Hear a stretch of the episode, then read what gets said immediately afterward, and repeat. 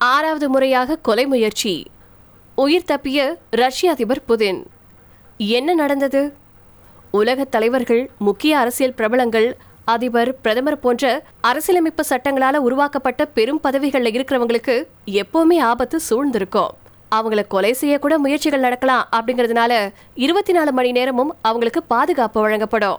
ராணுவ வீரர்கள் தொடங்கி மெய்காப்பாளர்கள் வரைக்கும் பல பேரும் தயாராக இருப்பாங்க அதையும் மீறி அவங்கள கொலை செய்ய முயற்சிகள் நடந்திருக்கிறது வரலாற்றிலையும் செய்தித்தாள்களையும் நம்மளால பார்க்க முடியுது. அப்படி ரஷ்யாவின் அதிபரான விலாமதிர் புதினை கொல்ல முயற்சி மேற்கொள்ளப்பட்டதா? யூரோ வீக்லி நியூஸ் அப்படிங்கிற பத்திரிகையில செய்திகள் வெளியாயிருக்கு. இந்த செய்தி டெலகிராம் அப்படிங்கிற சமூக ஊடகத்துல புதன்கிழமை வெளியாச்சு. மிக சரியா எப்போ இந்த கொலை முயற்சி மேற்கொள்ளப்பட்டது அப்படிங்கிறது தெரியலனும் சொல்லப்பட்டிருக்கு.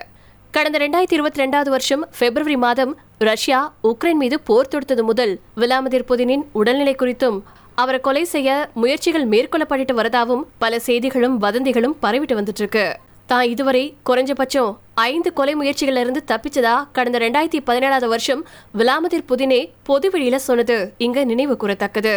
விலாமதிர் புதினின் லிமுசின் காரின் முன்பக்கத்துல இடது சக்கரத்துல ஒரு புகை கொண்டு வெடிச்சதாவும் அதை பொருட்படுத்தாம வாகனம் பாதுகாப்பான இடத்தை நோக்கி விரைவா ஓட்டி செல்லப்பட்டதாவும் இன்ஸ்டாகிராம் கணக்குல குறிப்பிடப்பட்டு இருப்பதா என்டிடிவி தளத்துல கூறப்பட்டிருக்கு. இந்த கொலை முயற்சியில ரஷ்ய அதிபருக்கு எந்த ஒரு சிறு காயமும் கூட ஏற்படல. இந்த சம்பவத்தை தொடர்ந்து பலரும் கைது செய்யப்பட்டு விசாரிக்க பாதிக்கப்பட்டு வரதா செய்திகள் வெளியாயிருக்கு. சமீபத்தில் செயின்ட் பீட்டர்ஸ்பர்க் அப்படிங்கிற பகுதியில் ஒரு அரசியல்வாதிகள் குழு டூமா மாகாணத்தில் புதினுக்கு எதிராக தேச துரோக வழக்கு தொடுக்கணும் அப்படின்னு சொல்லி அவரை அதிபர் பதவியிலிருந்து இறக்கணும்னு சொன்னது இங்க குறிப்பிடத்தக்கது. அதற்கு உக்ரைன் போர்ல தோல்வி அடைந்தது மற்றும் ரஷ்ய பொருளாதாரத்துக்கு மேற்கத்திய நாடுகளின் பொருளாதார தடைகளினால் ஏற்பட்ட சிரமங்களை காரணமா சொல்லியிருக்காங்க. மற்றொரு அரசியல்வாதியோ செயின்ட் பீட்டர்ஸ்பர்க் மாஸ்கோ போன்ற பகுதிகளைச் சேர்ந்த நகராட்சி பிரதிநிதிகள் கிட்ட அதிபர் பதவியிலிருந்து விலாமதிர் புதின் பதவி விலகணும் அப்படின்னு சொல்லி கையெழுத்து வாங்கினதாகவும் தகவல்கள் வெளியாயிருக்கு.